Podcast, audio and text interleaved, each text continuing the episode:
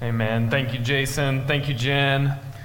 Um, as we get started this morning, we're going to be in John 11, verses 45 through 54. I'm going to read through our passage and then uh, pray, just thanking God for his word and just asking that he would open our hearts to it this morning. Starting verse 54, it says, Many of the Jews, therefore, who had come with Mary and had seen what he did, believed in him. But some of them went to the Pharisees and told them what Jesus had done. So the chief priests and the Pharisees gathered the council and said, what are we to do? For this man performs many signs. If we let him go on like this, everyone will believe in him, and the Romans will come and take away both our place and our nation. But one of them, Caiaphas, who was high priest that year, said to them, You know nothing at all, nor do you understand that it is better for you that one man should die for the people, not that the whole nation should perish. He did not say this of his own accord, but being high priest that year, he prophesied that Jesus would die for the nation. And not for the nation only, but also to gather into one the children of God who are scattered abroad. So from that day on, they made plans to put him to death.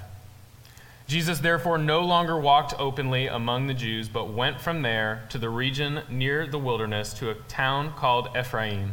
And there he stayed with the disciples. Let's pray. Father, we are just so thankful to open your word today. We are thankful that when the words of Scripture are spoken, that it's your voice that we hear. Lord, we know that you have something for us this morning. We know that you have something to teach us this morning.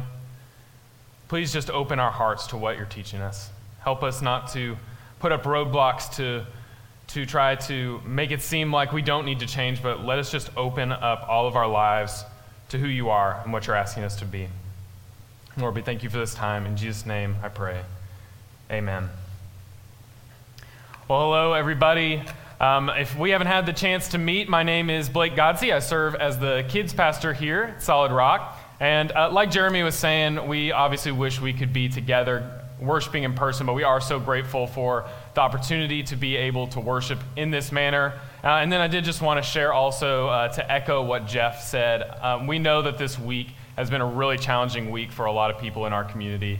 And we just like to extend that offer that if you have any needs, please reach out so that we can know, so that we can uh, be a part of, of helping you during this tough time. So, before uh, we jump into the passage this morning, I'd, I'd, also just like to share with you a, a little bit of a story. So, um, my wife, uh, her name's Caitlin. We've been married about five years. Uh, and if you know anything about Caitlin, something you need to know is that she loves dogs. She is a huge dog person. She has been for a long time. We actually just got our first dog uh, in our family back in September. Uh, but that's not the first time that Caitlin tried to get a dog. Um, when she was in high school, she was out with her aunt, and uh, they came across this dog. and it was in need of adoption and it needed a home. So she saw it, and she knew that if she asked her parents if she could get the dog, that they would say no. In fact, her family already had a dog. So, really, again, she's a dog person, so she's feeling like she would love to have two dogs around. So, she decided that wouldn't be the best plan. But her aunt somehow is even more of a dog person, loves dogs even more, and played devil on the shoulder for Caitlin and said, Hey, why don't you just bring the dog home? Your parents will see it, see its cute, fuzzy face, and they'll let you keep the dog. So, Caitlin, being the dog person that she is, uh, agreed to this plan. So, it was a plan basically to trick her parents into uh, letting her have a dog. Uh, they took the dog home. Parents saw the dog, saw the fuzzy face, non starter. They said, Nope, we're not keeping this dog, and now it's your responsibility to find it a home. So, uh, it actually turned out really well. Caitlin was able to find a home with uh, one of her friends, and it was a good match. This family liked to go hunting. This was a hunting dog. So honestly, it turned out really well. And the reason I tell you that story is because this was a bad plan. This is a bad plan, and it was against her parents' will. But in the end, it turned out to have good consequences. And the truth is, we have this in our spiritual lives where we have this temptation to put our plans and our desires above God's calling. We have a, this tendency to put our agenda above the agenda of God. And we're actually going to see in our passage today how there's this plan formed, and it's meant for evil, but that God intended this same plan for good, for, for our good, for His glory. So, if uh, we're in John 11, as you know, and just to give you a little background on where we've been before we jump into the verse, um, you may remember if you've seen the last few sermons that we are, have been talking about the story of Lazarus. So, Lazarus, a good friend of Jesus, uh, brother of Mary and Martha, has passed away. Um, there's a lot of grief uh, involved with that. But what we saw last week is that Jesus performed a miracle. He raised Lazarus from the dead after he had been dead for four days. So, what we're looking at in our passage today is the aftermath. What does it look like? How did people respond? What happened after Jesus did this incredible sign and miracle? So, in John 11, 45 through 48, it says, Many of the Jews, therefore, who had come with Mary and had seen what he did, believed in him. But some of them went to the Pharisees and told them what Jesus had done. So the chief priests and the Pharisees gathered the council and said, What are we to do? For this man performs many signs. If we let him go on like this, everyone will believe in him, and the Romans will come and take away both our place and our nation. So, in the aftermath of Lazarus' death, there are two groups of people, there are two sets of reactions. Some people see what happened. They saw that Jesus raised Lazarus from the dead after four days, and they believed in him. They responded to this miracle uh, with faith in Jesus. They believed he was who he said he was. But there's another group um, who reports it to some of the people who have been opposing Jesus' ministry in the chief priests and the Pharisees. And so, what the Pharisees do is they uh, round up the council. So, it's a, a body called the Sanhedrin. Uh, it operated as a religious body, but also a political body. It had a lot of influence. They gather them up and they tell them exactly what Jesus has done. So the council, at this point, in the face of what they've heard about what Jesus has done uh, in resurrecting Lazarus, they're not denying the miracles of Jesus. That's not what they're talking about. They're, they've tried that before. They've seen time and time again that he performs these incredible signs. So that's not what they're talking about. Instead, they're talking about what's going to happen if he starts to gain a following. What are we supposed to do as this man continues to gather followers, and what is it going to mean for us? So, just a reminder of what uh, Israel's political climate is like at this point. Um, so, Israel has been conquered by the Romans. They are under the rule of the Romans, but the Romans had given them a decent amount of independence and autonomy. So, they were allowed to live in their own land, they were allowed to practice their own religion, uh, and even to an extent, they were allowed to govern themselves as long as it didn't violate anything uh, that the Romans were requiring of them. So there was this decent amount of autonomy. And when you think about the Sanhedrin, this political religious body, they have been given specifically a tremendous amount of authority and notoriety in this system because they acted as judges, they acted as authorities in this nation. So you can imagine that they are wanting to keep their spot, that they see Jesus as a threat to their place. And so you can imagine they're thinking, okay, there's this, there's this guy. Um, he's gathering a large following. We know that. He also, he has proclaimed that he is this person called the Messiah, whom many people believe is going to be a figure who, who overthrows the Romans. And then not only that, but he said he's the Son of God. He has talked about being equal with God. So if you've got this guy uh, then, and he's got a large following, you see how the Romans could see him as a threat to their rule, and that it might be an opportunity for the Romans to come and quietly quash the Jews and take away some of that authority. So that's really what they're dealing with. They're seeing Jesus and his influence, and they're feeling threatened in their place, threatened in the opportunities they have, the notoriety they have. So they saw the miracles of Jesus, and instead of thinking, is, is God doing something here in our nation? Is God doing something that we should be paying attention to? Instead, they're focused on their agenda. And the truth is, we can struggle with this too when we're confronted with the works of Jesus, the words of Jesus, and the other words of Scripture. I think we can tend to try to fit the things that we see in Scripture uh, to what we want to do, to what our agenda is, to what we think is right.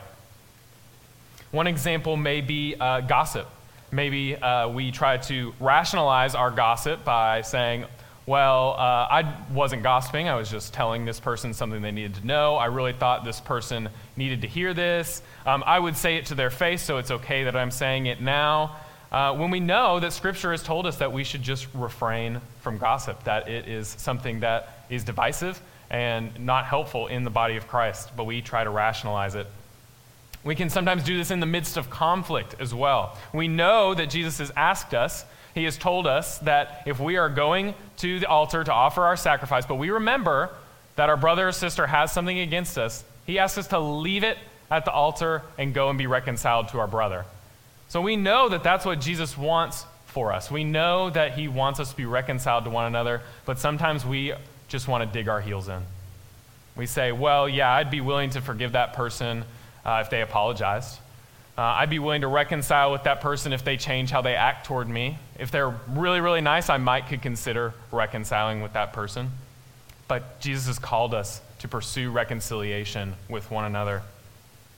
Or also, there's sometimes when we have idols in our lives and we're unwilling to admit it. We're unwilling to say what is truly their place in our lives. You know, it may be a, a, a sport, a hobby, a food, a drink, uh, a pursuit of wealth, a pursuit of notoriety, whatever it may be, and we say, this doesn't, this doesn't mean more to me than my relationship with Christ. No, it's just, it's something I enjoy. Uh, it's not a big deal. I could give that up anytime when we know that that thing, that pursuit has taken place, the place of Jesus in our lives. We do the same thing too. We try to fit what Jesus says, what he does, the words of Scripture into our agenda and the Pharisees were ultimately worried about losing their nation and their place in the nation, the authority, the notoriety that came with their position. But one of the members of the council has an idea for how they could avoid this. Verse 49 says, But one of them, Caiaphas, who was high priest that year, said to them, You know nothing at all nor do you understand that it is better for you that one man should die for the people, not that the whole nation should perish. So uh, Caiaphas, he's the, the high priest this year, that year at that time. Um, Caiaphas was a, a Sadducee. He was of the party of the Sadducees. He was the son-in-law of the former high priest. Um, and he'd actually been the high priest for quite a while. Um, and he would end up having a high priesthood of about 18 years, um, which was pretty long for that time. Uh, the Romans would tend to shuffle this position, kind of a revolving door, in order to kind of limit the, the power that could grow in that position. Um, and something we have to realize, just like with the Sanhedrin, this position also, while it was religious in nature, it also had a very political component to it. So Caiaphas is the leader of this council, this Sanhedrin, and he is not your high priest that you're thinking of from say, the Mosaic Law. This is not uh, the priesthood that we see in Exodus or Deuteronomy. Uh, things have changed, things are different. This position has become largely political. But he has this idea. And when you hear it the first time, you might think, oh, okay, Caiaphas is presenting this idea that maybe it's worth Jesus dying on the cross for our sins. That's not, unfortunately, the good intention that Caiaphas has. Instead, he's thinking it's good for this one man to lose his life so we can keep the status quo, so we can keep what we've got around us. And we're going to delve into that more as we go through the passage. But that's kind of what he's saying is that we could get rid of this one guy and we don't have to worry about losing anything. We can keep our agenda if Jesus is out of the way. And Caiaphas, you can, you can kind of tell from his words too, when he says, You know nothing at all, he's kind of scolding this political body, his uh, brethren, his uh, co laborers, if you will, in the Sanhedrin, um, he's pointing out to them, like, guys, the answer is simple. If we get rid of Jesus, we have nothing to worry about. And what his justification is, what Caiaphas' justification is, is that it's better for one man, regardless of who that man is. If, if he has miracles, he doesn't have miracles, whatever, it doesn't matter. It's not as important as our nation. It's more important that we keep the nation even if he has to die. These words, he basically is saying you could paraphrase what Caiaphas is saying, like, you guys don't get it. How could you be so naive? He's speaking strongly. This is clearly the right answer. And of course, he was thinking that Jesus' death would save them from the Romans. That's what he thinks Jesus' death is about, saving them from the Romans. That's, in his mind, the ultimate enemy. Now, we do have to put ourselves in their shoes a little bit as we discuss this passage. You may remember that uh, in the history of Israel, after uh, Solomon, the kingdom split into two the northern kingdom they called Israel, the southern kingdom they called Judah. And uh, the northern kingdom was exiled from its land in 722 BC. And the southern kingdom uh, was exiled from its land in 586 BC by the Babylonians. They've seen this before. They know what it's like to have been exiled from their land, because in those times they were taken to other countries. So they recognize that right now, hey, at least we're here. At least we're in our nation. At least we're practicing our religion. Even if we do have these Roman overlords, at least we're here. And so you can imagine the fear that would be involved with the possibility of losing your nation based on one person. But the unfortunate part is they were looking at the small picture, not at the big picture that God was presenting through Jesus. So after Caiaphas makes this statement, um, they set up the plan to kill Jesus. Up to this point, the religious leaders have been trying to trap Jesus in blasphemy. We saw this in John 10. Um, he says, I and the Father are one. They pick up stones to stone him, but Jesus is able to escape. Um, that's what they've been kind of doing. They've been trying to cause him to stumble, to trip up a little bit, um, so that they would have some sort of justification for getting him out of the way. But now they're basically saying, we're not worried about the justification. Our plan is that we need to arrest him. We need him to die so that we don't have to worry about the Romans coming and taking our place. So Caiaphas had one thing in mind with this plan of his. He had one agenda. It was a very human agenda. But John is going to tell us that there was a deeper meaning, that there was another agenda behind what Caiaphas said. Verse 51 says, He did not say this of his own accord. So this is John giving us his kind of commentary on what Caiaphas had said. He did not say this of his own accord, but being high priest that year, he prophesied that Jesus would die for the nation. And not for the nation only, but also to gather into one the children of God who are scattered abroad. So from that day on, they made plans to put him to death. And Jesus therefore no longer walked openly among the Jews but went from there to the region near the wilderness to a town called Ephraim, and there he stayed with the disciples. So John is letting us know that even though Caiaphas had, and the Sanhedrin as a whole had this one agenda with what Caiaphas had said, that God had a different meaning. That God was actually using Caiaphas as his mouthpiece. That this was actually a prophecy, even though Caiaphas didn't realize it. So the Jews, and like I talked about the high priesthood a little bit, it, it, had changed, but historically the Jews saw the high priest as someone who served as kind of the mouthpiece of God. So for Caiaphas to say something prophetic, um, while not meaning to, is honestly deeply ironic. It's very ironic that his words are intended to harm a messenger of God, but that ultimately they will prove true, but for a different reason and with a different outcome. His words and his plan were meant for evil, but God meant it for good. When Caiaphas spoke those words, he was saying, if we don't kill this man, we will lose everything. If we kill Jesus, we can save our nation from the Romans. That's what he was saying. That's what he meant. But God had a different meaning. We're going to look at two different aspects of this, see what God's meaning was behind what Caiaphas said. First, this idea that one man should die. God's meaning is that it is necessary for one man, Jesus the Messiah, to die in order to save the Jews and the Gentiles, not from the Romans, but from sin and death itself. Romans 5 18 through 19, Paul says this. He says, Therefore, as one trespass led to condemnation for all men, so one act of righteousness leads to justification and life for all men. For as by the one man's disobedience the many were made sinners, so by the one man's obedience, the many will be made righteous. So, what Paul is doing here in this passage, he's giving you a contrast between Adam and Jesus.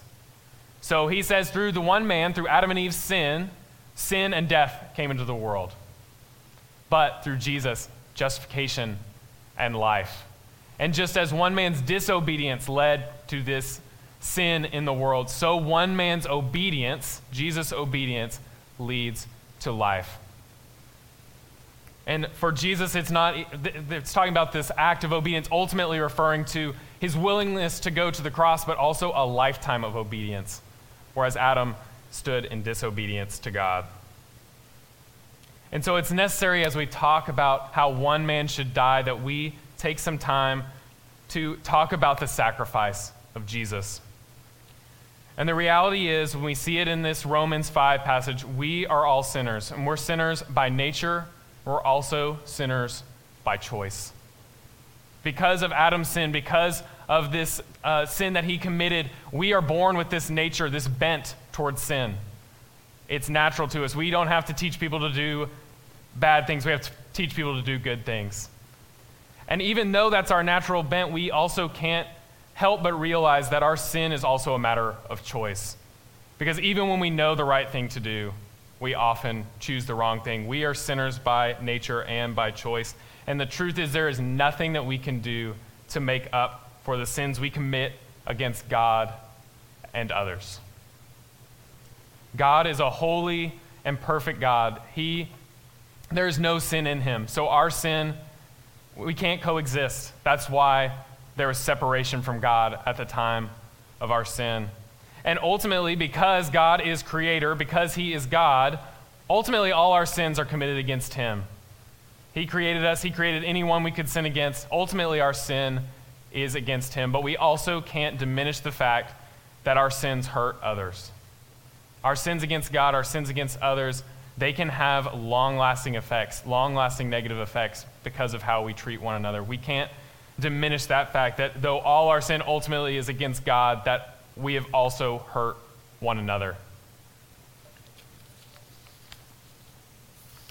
But Jesus, who was fully God and fully man, was born of a virgin and lived a sinless life. He then willingly laid down his life, taking the penalty we deserve so we could be reconciled to God. So Jesus is, is this person, he lived a life as a man, but we see even early in John, he says he was there at the beginning. Through him, all things were created. He was the Word. The Word was with God. The Word was God. He was, He is God. And He lived a sinful life as a man. He came and He lived among us and lived unlike us. He lived without sin. And then He willingly laid down His life. We saw it in John 10. Jesus refers to Himself as the Good Shepherd who willingly lays down His life for the sheep, and He is able to take it back up again that death that he suffered on the cross was the penalty that we ultimately deserved. Our sin deserved death and separation from God. But because Jesus took that penalty from us, we have the opportunity to be reconciled to God through faith in what Jesus has done. And we know that ultimately, Jesus' story does not end in death. It doesn't end in the grave. We know that three days later, he rose again. He's ascended into heaven, and he is interceding for us at the right hand of the Father. And Jesus is the only one who could possibly save us from our sin problem. Because he is fully God, he was able to live a life of perfection, to live a sinless life, to live a life not deserving of death. But because he lived as a man, he, he lived the same life that we lived. He went through the same trials, temptations, tribulations that we've all been through, but he went through them without sin. We don't have a high priest who's unable to sympathize with our difficulty. He knows. He knows what we've been through, and that makes him a perfect sacrifice. The second thing that we can take from this uh, prophecy from Caiaphas, the second thing we can take from uh, what John explains, is this idea that Jesus would not just die for the nation. Remember, it says Jesus would di- not only that Jesus would die for the nation, but also to gather into one the children of God who are scattered abroad. So John is explaining a little further on what Caiaphas said. He's, he's saying what he said, yeah, he would die for the nation. But I also need to remind you of something else that God has promised. God promised to Abraham that all the nations of the world would be blessed through him. So John is reminding us that this promise, this sacrificial death of Jesus, doesn't just apply to the nation of Israel, but that it also applies to the whole world. And we all can be called children of God. Paul talks about this idea in Galatians 3, uh, starting in verse 7. It says, Know then that it is those of faith who are the sons of Abraham. And the scripture, foreseeing that God would justify the Gentiles by faith, preached the gospel beforehand to Abraham, saying, In you all the nations shall be blessed. So then, those who are of faith are blessed along with Abraham, the man of faith. And that quote that he has there, that in, the, in you the nations shall be blessed, is from Genesis 12, part of the Abrahamic covenant. You see there that it says, In you all the nations of the earth shall be blessed when he called Abram. And then Paul goes on later in Galatians 3, in verse 28, he says, There is neither Jew nor Greek, there is neither slave nor free, there is no male and female, for you are all one in Christ Jesus. And if you are Christ's, then you are Abraham's offspring, heirs according to the promise. So, what we see Paul saying here is not that there aren't distinctions that exist. Clearly, there are still Jews, there are still Greeks or Gentiles. There are still slaves, there are still free. There are still men, there are still women, but what he's saying is the divisions between those two groups and each of those pairings, that doesn't matter nearly as much as the unity that we find in Christ. Because of what Christ has done, we can find unity even in those differences. We're not primarily identified by those things any longer, but we're identified by being a part of the family of God. And so when we see John talk about not only this nation, but, but all the people will be regathered. We, he probably has in mind this idea of the, the Jewish diaspora, that he's thinking that the Jews who have been dispersed to other nations are going to be able to return and they're going to come, they're going to be able to worship God. And that's true. But also, we know that when he says children of God, that he has a bigger scope in mind because we see it early in John 1. He's already described children of God for us. It says in verse 12, But to all who did receive him, who believed in his name, he gave the right to become children of God, who were born not of blood, nor of the will of the flesh, nor of the will of man, but of God. John's telling us anyone who has the chance to identify as a child of God, it's because of faith in Jesus. And he says it's not anything to do with, with blood or the will of man, anything. Nothing matters except for faith in God, and that's what allows us to become a part of God's family, to be called children of God, is to believe in the name of Jesus. And as we talk about this bringing together of people from all nations, this one family, this one children of God, we can't help but think about the cultural issues that surround us currently. Here at Solid Rock, we, we don't try to float with the culture and say, well, if the culture is talking about it, we talk about it. We let the Word of God speak. And when the Word of God speaks on something that's going on in the culture, then we are happy to share what God is sharing about what's going on in the culture. And this passage gives us some insight on how we can deal with conversations regarding racial reconciliation in our culture. The truth is, the church should be leading the way in terms of racial reconciliation. We've seen what happens when the world is given the keys to the car. It ends in more division, it ends in strife, it ends in disunity. And the reason is there's no antidote that exists outside of the person of Jesus Christ. There's no reconciliation that takes place between groups of any nation, of any tongue, of any race, apart from the person of Jesus. He is the only one that unites us. So, for the church to remain silent on this issue, we know the answer, but we're not sharing it. And the truth is, a lot of times, segments of the American church have been playing catch up on some of these social issues. We think back to slavery when pastors would write defenses of slavery from the Bible. We think the civil rights movement with Martin Luther King when pastors told him, no, you need to wait. Now's not the time for equality. And we see it now, even to an extent, where people get caught up in the political uh, groups, the who believes what, who says what, what's their name, and we forget that at the root of it all is people's stories, people's actual lives. And as the body of Christ, because we are children of God, that we're all in one family, we should be listening and hearing the stories of our brothers and sisters. We should be hearing them crying out, and we should be inviting them into a family in which it doesn't matter where you came from, what language you speak, it matters that Jesus has a plan for you, that he died for you, that through faith in him, you can be brought into the family of God.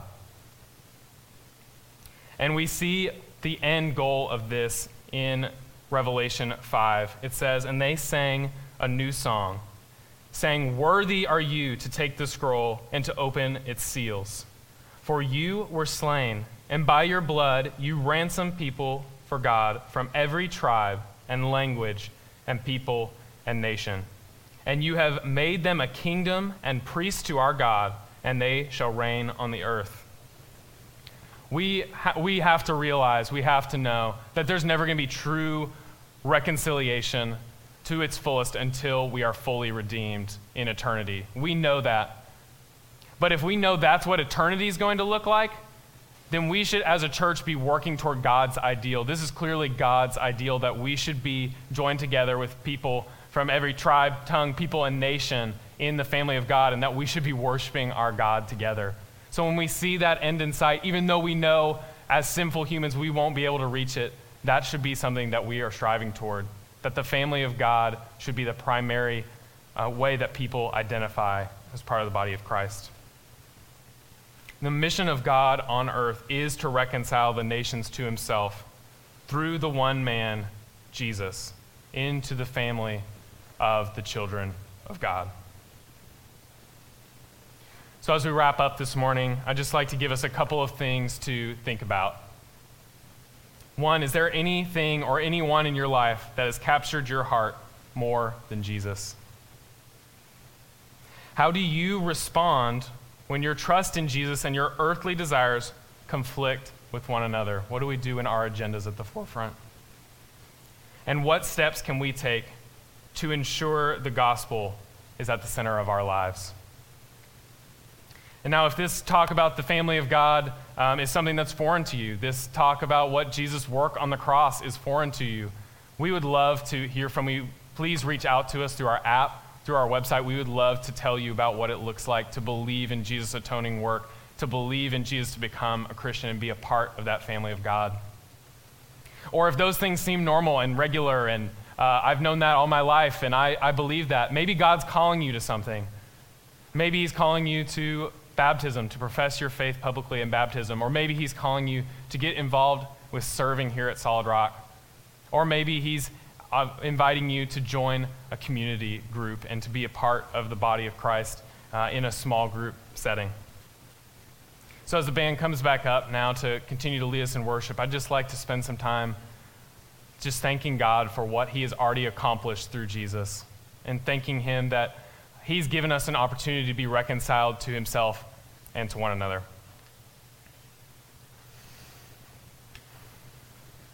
God, we are just so grateful for who you are. We thank you that even in the face of this plan meant for evil, that you intended it for good. That this plan to kill Jesus was ultimately what allowed us to be a part of your family. We thank you so much for that sacrifice.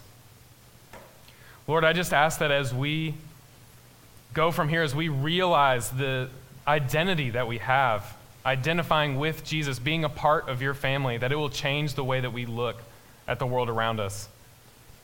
That it'll change the way that we look at the people around us.